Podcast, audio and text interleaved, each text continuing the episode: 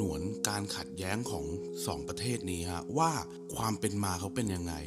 ก่อนจะมาเป็นอิสราเอลเขาคือใครมาก่อน และมันจะมีเรื่องหนึ่งฮะที่ผมพูดไว้ก็คือ เรื่องของสงคราม 6 วันฮะหรือ Six Day War ฮะเดี๋ยววันนี้ฮะเรามาย้อนรอยเส้นทาง อิสราเอลยึดครองปาเลสไตน์กันแบบละเอียดอีกทีหนึ่งฮะ มาฟังกันได้เลยฮะ แน่นอนฮะ ชาวปาเลสไตน์ฮะ จะระลึกถึงความทรงจำฮะ 50 ปีของสงครามในปี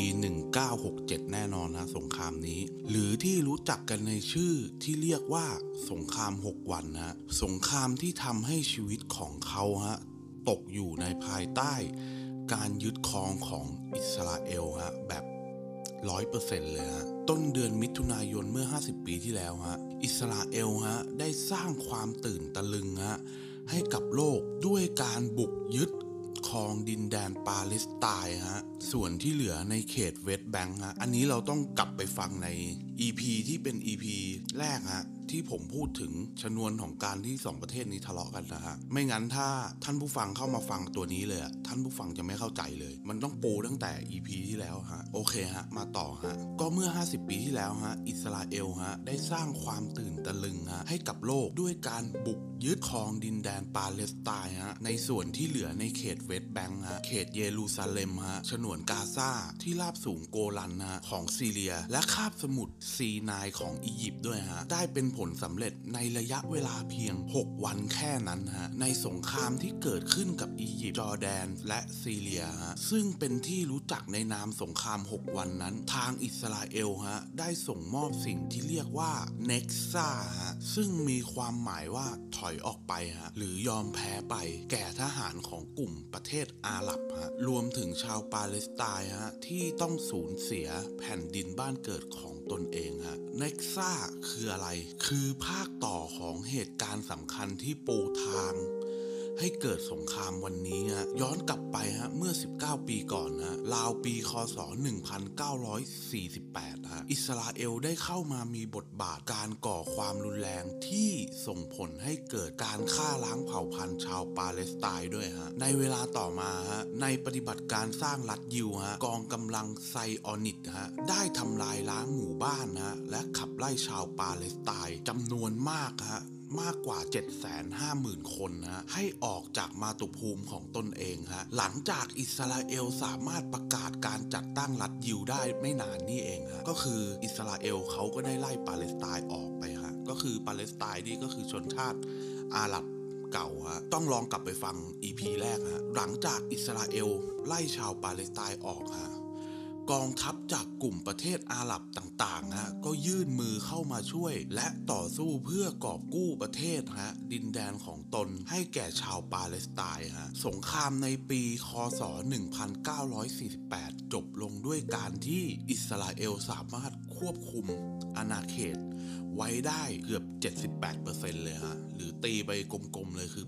80%ของดินแดนปาเลสไตน์ฮะ ที่อิสราเอลยึดไว้ได้ก็คือ 80 กว่าเปอร์เซ็นต์นะในขณะที่เหลืออีก 22%นะฮะ ตกไปอยู่ในมือของอียิปต์และจอร์แดนฮะประเทศของปาเลสไตน์อิสราเอลแม่งยึดไปละเกือบ 80%เหลืออีกประมาณ 20 กว่าเปอร์เซ็นต์นะจะตกไปอยู่ใน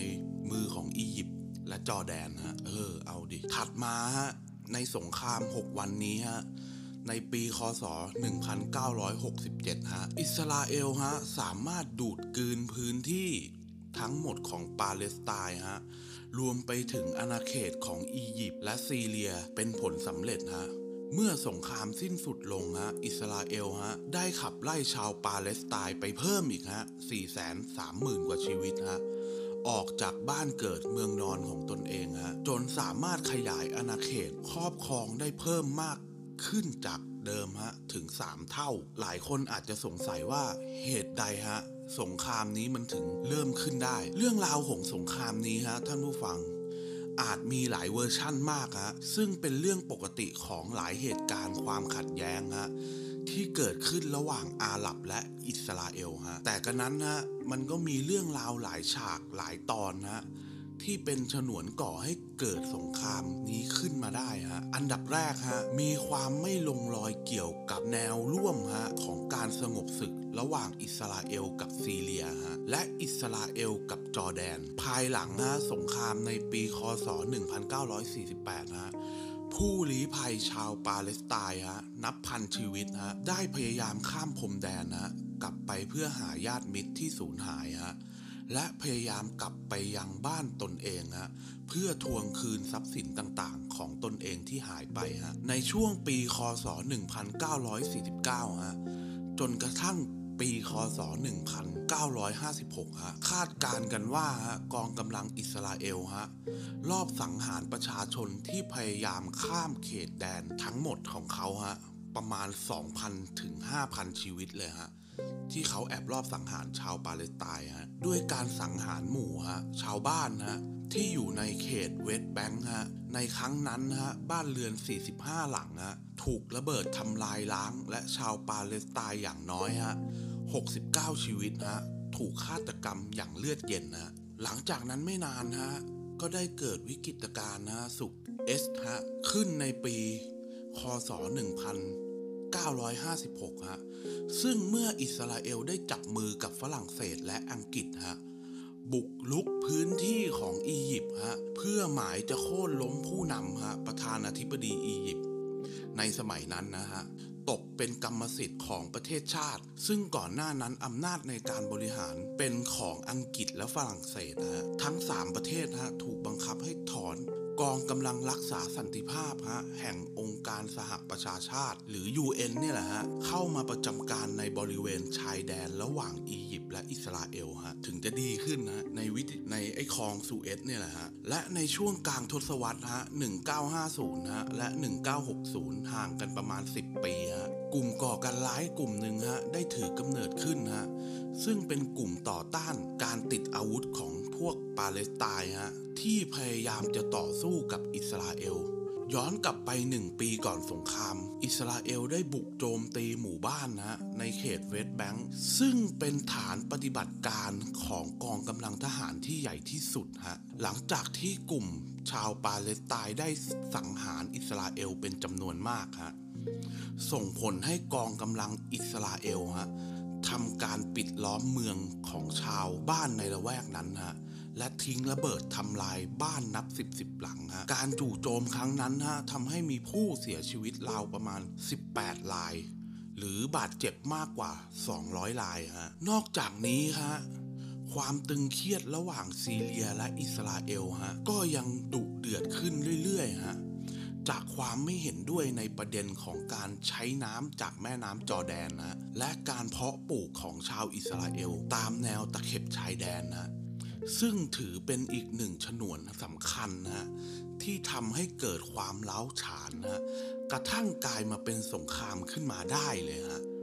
ทำไมมันหัวร้อนกันขนาดนี้วะเนี่ย แค่เพาะปลูกกันแค่นี้ ในวันที่ 13 พฤษภาคมฮะคศ 1967 ฮะ สหภาพโซเวียตฮะ ได้แจ้งเตือนแก่อียิปต์ฮะ ว่าอิสราเอลฮะ ได้ทำการรวบรวมกองทัพทหารนะเพื่อเตรียมบุกซีเรียฮะ โดยในสนธิสัญญาเพื่อปกป้องประเทศของอียิปต์และซีเรีย ดังที่ตกลงกันไว้ใน ปี คศ 1955ฮะนั้นได้ระบุว่าทั้งสองประเทศนี้ฮะจะต้องทำการปกป้องกันและกันนะในกรณีมีการโจมตีเกิดขึ้นกับฝ่ายใดฝ่ายหนึ่งฮะอียิปต์จึงสั่งการให้กองกำลังทหารแห่งสหประชาชาติฮะถอนกำลังออกจากซีนายฮะ แล้วส่งกองกำลังทหารของตนเองเข้าประจำการแทน ไม่กี่วันต่อมาฮะประธานาธิบดีฮะของอียิปต์ได้ระงับการเดินทางทางเรือของอิสราเอลในทะเลแดงทั้งหมดเลยฮะ ในช่วงปลายเดือนพฤษภาคมฮะ อียิปต์และจอแดนได้ร่วมลงนามข้อตกลงฮะ เพื่อปกป้องประเทศร่วมกัน ส่งผลให้ทหารจอแดนอยู่ภายใต้บังคับบัญชาของอียิปต์อย่างเต็มอัตราเลยฮะ หลังจากนั้นฮะเช้าตู่ของวันที่ 5 มิถุนายนฮะ อิสราเอลได้ส่งกองกำลังโจมตีฐานที่มั่นทางอากาศของอียิปต์ฮะ อย่างไม่ทันตั้งตัวทำลายฐานทัพอากาศของอียิปต์ในขณะที่ยังคงอยู่บนพื้นดินอย่างย่อยยับฮะ เหตุการณ์นี้ถือว่าเป็นจุดเริ่มต้นของสงคราม 6 วันเลยฮะท่านผู้ฟัง มูลเหตุที่อยู่เบื้องหลังของการก่อสงครามครั้งนี้ฮะเป็นประเด็นที่มักตกเป็นข้อโต้เถียงกันในหมู่ นักประวัติศาสตร์ฮะและนักวิเคราะห์อยู่เรื่อยมาเลยฮะบ้างก็เชื่อว่าอิสราเอลฮะมีภารกิจที่ยังไม่เสร็จสิ้น เมื่อการเข้ายึดครองดินแดนปาเลสไตน์ให้ได้เบ็ดเสร็จในสงครามปีคศ 1948ฮะครั้งนั้นยังไม่ประสบความสำเร็จฮะ ช่วงหนึ่งของการโจมตีในปีคศ 1967 นั้นฮะรัฐมนตรีอิสราเอลได้เขียนไว้ว่าในสงครามครั้งใหม่ฮะเราต้องพยายามหลีกเลี่ยง ไม่ให้เกิดความพลาดซ้ำรอยเหมือนกับสงครามแห่งอิสราภาพฮะในปี 1948ฮะและจะต้องไม่ยุติการสู้รบ จนกว่าจะได้ซึ่งมาชัยชนะทั้งปวงฮะนั่นคือภารกิจขยายอาณาเขตดินแดนของอิสราเอลฮะแสดงว่าสงครามครั้งนั้นฮะมันยังได้พื้นที่ยังไม่พอฮะสงคราม 6 วันมันเลยเริ่มขึ้นฮะกลับมาฮะสงครามเปิดฉากขึ้นอย่างไรฮะมีรายงานว่าการโจมตีของอิสราเอลฮะต่อฐานทัพอากาศของอียิปต์ฮะ ในเมืองซีนายและซูเอตฮะทำให้กองกำลังอากาศอียิปต์ต้องเสียหายอย่างน้อยฮะ90%เลยฮะ นอกจากนี้ฮะกองกำลังภาคพื้นดินของอิสราเอลฮะยังได้ทำการบุกฉนวนกาซาและควบคุมคาบสมุทรซีนายไว้ในวันเดียวกันเลยฮะ พวกชาวยิวนี่มันเก่งใช้ย่อยนะฮะ นอกจากนี้ฮะอิสราเอลยังได้โจมตีสนามบินของซีเรียฮะในเย็นวันที่ 5 มิถุนายนฮะและวันต่อมาฮะเกิดการปะทะกันขึ้นระหว่างจอแดนกับอิสราเอลฮะเพื่อแย่งชิงอำนาจในการควบคุมเยรูซาเล็ม ฝั่งตะวันออกซึ่งเป็นกรรมสิทธิ์ของจอแดนในขณะนั้นฮะเช้ามืดของวันที่ 7 ฮะ ผู้บัญชาการทหารของอิสราเอลฮะ ได้สั่งการให้ทหารอิสราเอลเข้ายึดเมืองเก่า ที่ตั้งอยู่ในเมืองเยรูซาเล็มฮะท่ามกลางการเรียกร้องให้หยุดสู้รบจากองค์กรสหประชาชาติฮะหรือ UN นะในวันเดียวกันฮะมีรายงานว่านักการทูตของอิสราเอลฮะประจำอยู่กรุงนิวยอร์กฮะและวอชิงตัน ได้พยายามรวบรวมเสียงสนับสนุนจากสหรัฐนะฮะ เพื่อให้ยืดเพื่อให้ยืดเวลากำหนดการหยุดรบนั้นออกไปฮะอันจะส่งผลให้อิสราเอลมีเวลาเพิ่มเติมในการสะสางภารกิจนั้นได้มากขึ้นฮะท่านผู้ฟัง ในช่วงเที่ยงของวันที่ 7 มิถุนายนฮะกองกำลังอิสราเอลฮะสามารถช่วงชิงดินแดน ในเมืองเก่าจากทหารจอร์แดนได้ฮะเป็นผลสำเร็จฮะเมืองหลักๆฮะในเขตเวสต์แบงค์ฮะ ตกอยู่ในมือของทหารอิสราเอลฮะภายในวันต่อมาฮะจากนั้นนะอิสราเอลได้รื้อถอนสะพานนะซึ่งเชื่อมต่อกับเขตเวสต์แบงค์และจอแดนออกไปอีกด้วยฮะหลังจากยึดเมืองเก่าเป็นที่เรียบร้อยแล้วฮะกองกำลังอิสราเอลฮะได้ทำลายย่านที่อยู่อาศัยในละแวกนั้นด้วยฮะซึ่งมีอายุราวฮะ700 กว่าปี อย่างไม่เหลือซากฮะ เพื่อขยายเส้นทางเข้าสู่กำแพงตะวันตกฮะ อันเป็นที่รู้จักกันดีในหมู่ชาวยิวฮะ และชาวมุสลิมใน นามกำแพงอันบูล็อกฮะ สถานที่ดังกล่าวถือเป็นจารึกที่สำคัญทางศาสนา ทั้งสำหรับชาวยิวและชาวมุสลิมด้วยฮะครอบครัวปาเลสไตน์ฮะกว่าร้อยครัวเรือนฮะที่อาศัยอยู่ในย่านนั้นฮะ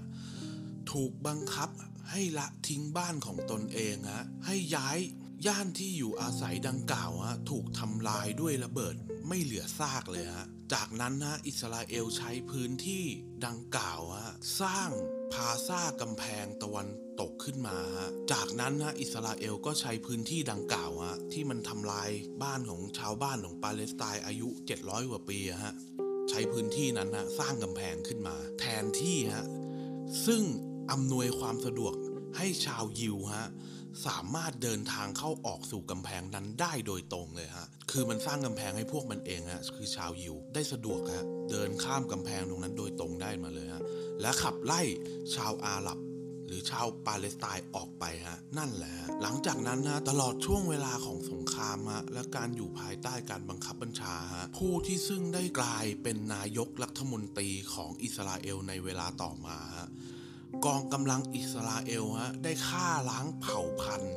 และทำลายหมู่บ้านของชาวปาเลสไตน์เป็นจำนวนมากฮะรวมทั้งได้ขับไล่ชาวปาเลสไตน์นับหมื่นชีวิตฮะให้ออกจากพื้นที่ ในบรรดาหมู่บ้านที่ถูกขจัดทิ้ง อย่างไร้ความปราณีที่สุดในเขตเวสต์แบงค์ฮะของปาเลสไตน์ฮะทหารอิสราเอลฮะ ได้ทำลายบ้านเรือนของชาวปาเลสไตน์ออกไปอย่างเป็นระบบฮะ ชาวปาเลสไตน์ฮะหมื่นสองพันชีวิตฮะ ถูกบังคับให้ออกจากเมือง ด้วยเหตุผลเพียงเพื่อต้องการลงทันแค่นั้นเองฮะ ใช้คำนี้บอกเล่าเรื่องราวในบันทึกส่วนตัวฮะ ก็คือกูไม่ให้มึงอยู่อะกูจะให้มึงออกอะแค่นั้นแหละ ประมาณนี้เลยฮะ ต่อมาฮะ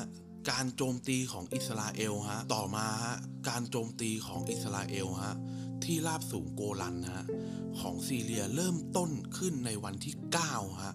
มิถุนายนฮะ และในวันถัดมาที่ราบสูงโกลัน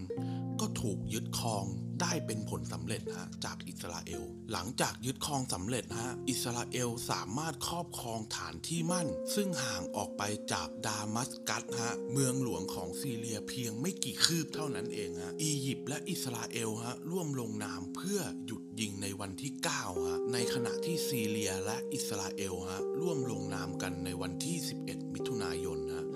ส่งผลให้สงครามฮะสิ้นสุดลง โดยมีองค์การสหประชาชาติทำหน้าที่เป็นตัวกลางฮะขี้คายสถานการณ์ ก็คือต้องมี UN เข้ามาแทรกแซงนั่นแหละฮะ ชาวปาเลสไตน์ 4 3 0 0 0 0 คนนะ ต้องถูกถอนลาก ถอนโคนให้ออกจากบ้านของตนเองฮะ ส่วนใหญ่พากันมองหาแหล่งลี้ภัยฮะในจอร์แดน หลายชีวิตฮะต้องข้ามน้ำข้ามทะเล เข้ามาอยู่ในจอร์แดนนะ ในขณะที่บางคนนะเลือกเดินเท้าเล่ร่อนฮะมาในสภาพเสื่อผืนหมอนใบฮะประมาณครึ่งหนึ่งของจำนวนผู้ลี้ภัยเหล่านั้นนะถูกขับไล่ให้ออกจากหมู่บ้านในดินแดนปาเลสไตน์กลายเป็นส่วนหนึ่งของอิสราเอลมาแล้วครั้งหนึ่งฮะในปีคศ 1948นะ 20 ปีต่อมา พวกเขาต้องมาทุกข์ทรมานกับการพากจากบ้านฮะเกิดขึ้นซ้ำสองอีกครั้งฮะอย่างเลือกไม่ได้ สงครามฮะส่งผลกระทบต่อชาวปาเลสไตน์ชาวอิสราเอล และโลกอาหรับอย่างไรบ้างฮะในสงคราม 6 วันครั้งนี้ฮะถือว่าเป็นจุดผกผันของภูมิภาคเลยฮะสำหรับชาวปาเลสไตน์และโลกอาหรับฮะมันสั่นคลอนความเชื่อมั่นของผู้คนที่มีต่อรัฐบาลอาหรับมากฮะภายใน 6 วันนะอิสราเอลสามารถทำให้ชาวปาเลสไตน์ฮะกว่าล้านชีวิตในเขตเวสต์แบงค์ฮะ และเยรูซาเล็มฮะและฉนวนกาซาตกอยู่ภายใต้การควบคุมของอิสราเอล อย่างเบ็ดเสร็จฮะสงคราม 6 วันในปี 1967 ฮะ จึงถือว่าเป็นสงครามที่ทำให้อิสราเอลกลายเป็นประเทศที่มีประชากรปาเลสไตน์อาศัยอยู่เป็นจำนวนมากที่สุดในโลกฮะความตื่นตระหนักกับการสูญเสียและความพ่ายแพ้ในครั้งนี้ฮะ ได้สร้างแรงกระตุ้นให้เกิดบรรยากาศการปฏิวัติในหมู่ชาวปาเลสไตน์ขึ้นฮะซึ่งกระตุ้นให้เกิดการก่อตัวของกลุ่มเคลื่อนไหวติดอาวุธฮะเพื่อต่อต้านปฏิญาณตนอย่างมุ่งมั่นว่าจะนำปาเลสไตน์กลับคืนมาให้ได้ ตลอดในช่วงทศวรรษฮะ1970 และ 1980 ก็คือในช่วงทศวรรษนี้ฮะ 10 ปีของเขาสำหรับชาวอิสราเอลแล้วฮะ การช่วงชิงอาณาเขตของรัฐบาลในสงครามครั้งนี้ฮะได้นำมาซึ่งความรู้สึกภาคภูมิใจฮะต่อชัยชนะของตนเองของชาวยิวกว่าพันชีวิตฮะแห่กันไปยังกำแพงตะวันตกฮะและร้องไห้ดีใจฮะพร้อมสวดวิงวอนต่อสิ่งที่พวกเขาเชื่อกันฮะว่ามันคือปฏิหารที่พระเจ้าปรารถนาลงมาฮะความเชื่อที่ว่าผลจากสงคราม 6 วันครั้งนี้ฮะว่าเป็นปฏิหารได้ช่วยส่งเสริมผลักดันความคิดของชาวไซออนิตฮะที่เคร่งครัดและศรัทธาในพระเจ้าฮะพวกเขาเชื่อว่าตามหลักความเชื่อทางศาสนาแล้วฮะ พวกเขาถือกรรมสิทธิ์ในการครอบครองดินแดน อันศักดิ์สิทธิ์นั้นอย่างเต็มพื้นที่ฮะก็คือพระเจ้าเขาเชื่อว่าดินแดนเนี้ยฮะพระเจ้าอะมอบให้เขาเขาเลยมีความเชื่อในแรงกล้าของเขาฮะว่าพระเจ้ามอบดินแดนนี้ให้เขาฮะในสงครามครั้งนี้ฮะได้ให้อิสระฮะแก่ผู้ยึดครองชาวไซออนิสต์ฮะชาวไซออนิสต์รุ่นใหม่ฮะ สามารถสร้างบ้านพักอาศัยในเขตพื้นที่เวสต์แบงค์ได้ฮะหรือฉนวนกาซาฮะก็สร้างได้เช่นกันนะ ดินแดนที่ถูกครอบครองโดยอิสราเอลได้ตามอำเภอใจเลยฮะทั้งทั้งที่มันไม่ได้เป็นส่วนหนึ่งของรัฐอิสราเอล แม้แต่น้อยฮะที่สำคัญกว่านั้นฮะท่านผู้ฟังสงครามครั้งนี้ได้เปิดประเด็นข้อสงสัยถึงการเป็นนักล่า อาณานิคมของชาวไซออนิตฮะแทนที่จะยอมแลกเปลี่ยนดินแดนนะโดยสันติวิธีตามมติคณะความมั่นคงแห่งสหประชาชาติฮะ มาตรา242ฮะได้เรียกร้องให้อิสราเอลฮะยอมแลกเปลี่ยนอาณาเขตกับเพื่อนบ้านฮะโดยสันติวิธีเมื่อสงครามครั้งนี้สิ้นสุดลงฮะแต่กลายเป็นว่าอิสราเอลฮะพยายามหนุนให้พลเรือนของตนเองเข้าไปยึดครองพื้นที่ของผู้อื่นฮะโดยไม่แยแสอะไรเลยฮะหลังจากนั้นฮะรัฐยิวถูก จัดตั้งขึ้นในปีคศ 1948ฮะ หลังจากนั้นฮะรัฐยิวถูกจัดตั้งขึ้นฮะในปีคศ 1948 ฮะ โดยมีอำนาจอธิปไตยฮะของมันได้รับการยอมรับจากประเทศส่วนใหญ่ในโลกฮะ แต่เมื่อเสียงปืนสิ้นสุดลงในปีคศ 1967 ฮะ อิสราเอลฮะกับละเมิดกฎหมายระหว่างประเทศโดยตรงฮะด้วยการก่อตั้งถิ่นฐานพำนับฮะ อาศัยให้กับพลเรือนของตนเองบนแผ่นดิน ที่ตนไม่ได้เป็นเจ้าของฮะแม้แต่นิดเดียวฮะหลังจากสงครามสิ้นสุดลงได้ประมาณ 1 ปีฮะการก่อตั้งแหล่งพำนับอาศัยของชาวอิสราเอลฮะในบริเวณที่ราบสูงโกลันนะฮะของซีเรีย คืออิสราเอลไปตั้งถิ่นฐานอยู่บนนั้นนะหกแห่งเลยฮะจนกระทั่งปีคศ 1973ฮะอิสราเอลได้ขยับขยายฮะบ้านช่องอาคารที่พักอาศัยเพิ่มขึ้นเป็น 17 แห่งฮะในเขตเวสต์แบงค์ฮะและอีก 7 แห่งในฉนวนกาซาและในปี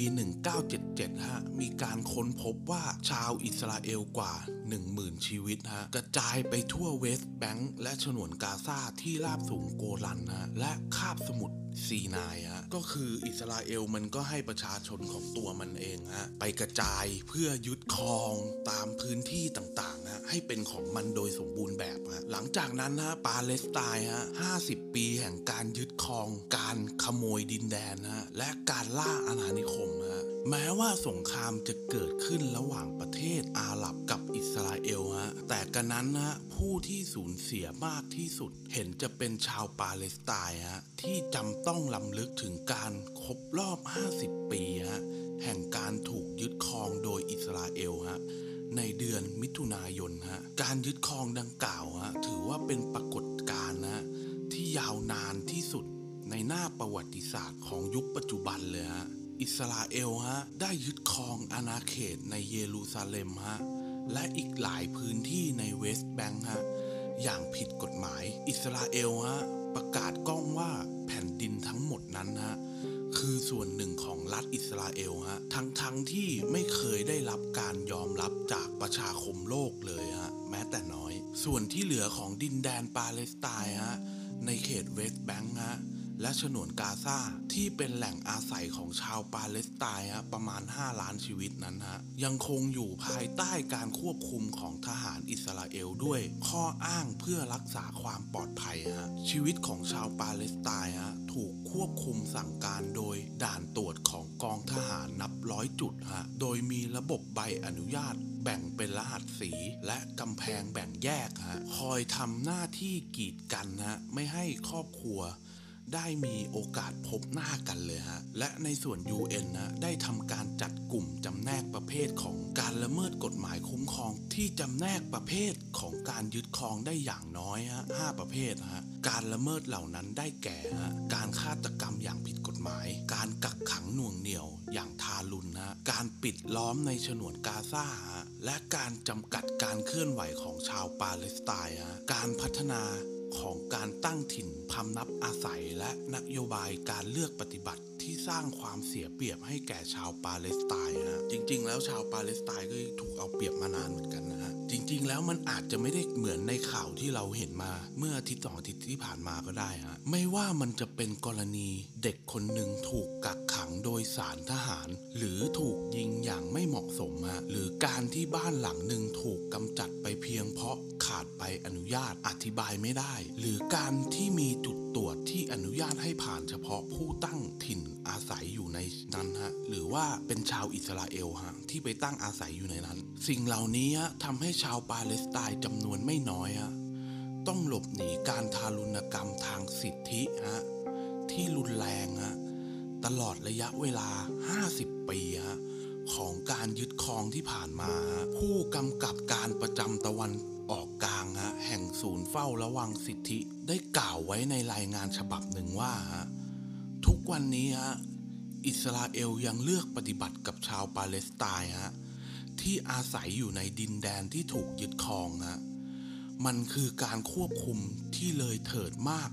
ไปกว่าเหตุผลทางด้านความปลอดภัยแล้วฮะจริง ๆ แล้วมันอาจจะไม่แปลกเลยก็ได้ฮะว่าชาวปาเลสไตน์กับกลุ่มฮามาสที่จะ ลุกฮือขึ้นมาสู้ในสงครามที่ผ่านมาเมื่ออาทิตย์ที่ผ่านมานี้ฮะและตลอดระยะเวลาที่ผ่านมาฮะตั้งแต่ปีคศ 1967 ฮะ อิสราเอลยังคงดำเนินการสร้างที่พักอาศัย และขนย้ายพลเรือนชาวยิวฮะ มาตั้งถิ่นฐานในเขตเวสต์แบงค์ฮะ และเขตเยรูซาเล็มที่ขโมยมาจากปาเลสไตน์ฮะ อย่างผิดกฎหมายอยู่เรื่อยมา จนทุกวันนี้มีชาวอิสราเอลอย่างน้อยฮะหกแสนคนฮะอาศัยอยู่ในเขตที่อาศัยเฉพาะสำหรับชาวยิวฮะที่กระจัดกระจายอยู่ไปทั่วฮะในเขตเวสต์แบงค์และเยรูซาเล็ม และแหล่งที่พักอาศัยฮะที่มีถนนและสาธารณูปโภคฮะถูกสร้างขึ้นเพื่ออำนวยความสะดวกให้แก่ชาวยิวที่ไปตั้งถิ่นฐานอยู่ที่นั่นฮะแสดงให้เห็นว่าอิสราเอลฮะ ได้สร้างความจริงแห่งการเหยียดชนชาติ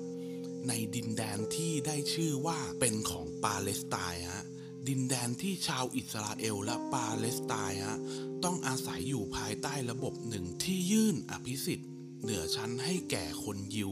มากกว่าคนที่ไม่ใช่คนปาเลสไตน์ฮะการจัดตั้งสองระบบที่แตกต่างกันอย่างชัดเจนฮะ สำหรับชาวอิสราเอลและชาวปาเลสไตน์ฮะนั้นถือว่าทางการอิสราเอลฮะได้ฝ่าฝืนกฎหมายระหว่างประเทศว่าด้วยการห้ามปรามการแบ่งแยกชนชาติฮะคำกล่าวจากรายงานคณะรัฐมนตรีฮะของยุโรปประจำกรุงลอนดอนนะว่าด้วยเรื่องเมื่อวันอาทิตย์ที่ผ่านมา กล่าวโดยสรุปแล้วว่า การยึดครองที่ยืดเยื้อออกไปของอิสราเอลนั้นฮะเป็นการสร้างสถานการณ์ที่บ่งบอกถึงการละเมิดสิทธิมนุษยชนฮะเป็นอย่างมาก เป็นการปล่อยให้ต้องทนทุกข์อยู่กับสภาพแวดล้อม และสิ่งที่โหดร้ายฮะที่สังคมและบุคคลในสังคมฮะไม่มีทางที่พวกเขาจะเลือกได้เลยฮะนอกจากต้องอพยพออกไปจากพื้นที่ที่ถูกยึดครองฮะนักวิเคราะห์ต่างๆฮะเธอเชื่อว่า แนวโน้มที่อิสราเอลฮะจะยุติการยึดครองพื้นที่ช่างลิบหลี่เหลือเกิน แทบจะไม่มีเลยฮะนักวิเคราะห์ต่างๆ ก็วิเคราะห์ออกมาแล้ว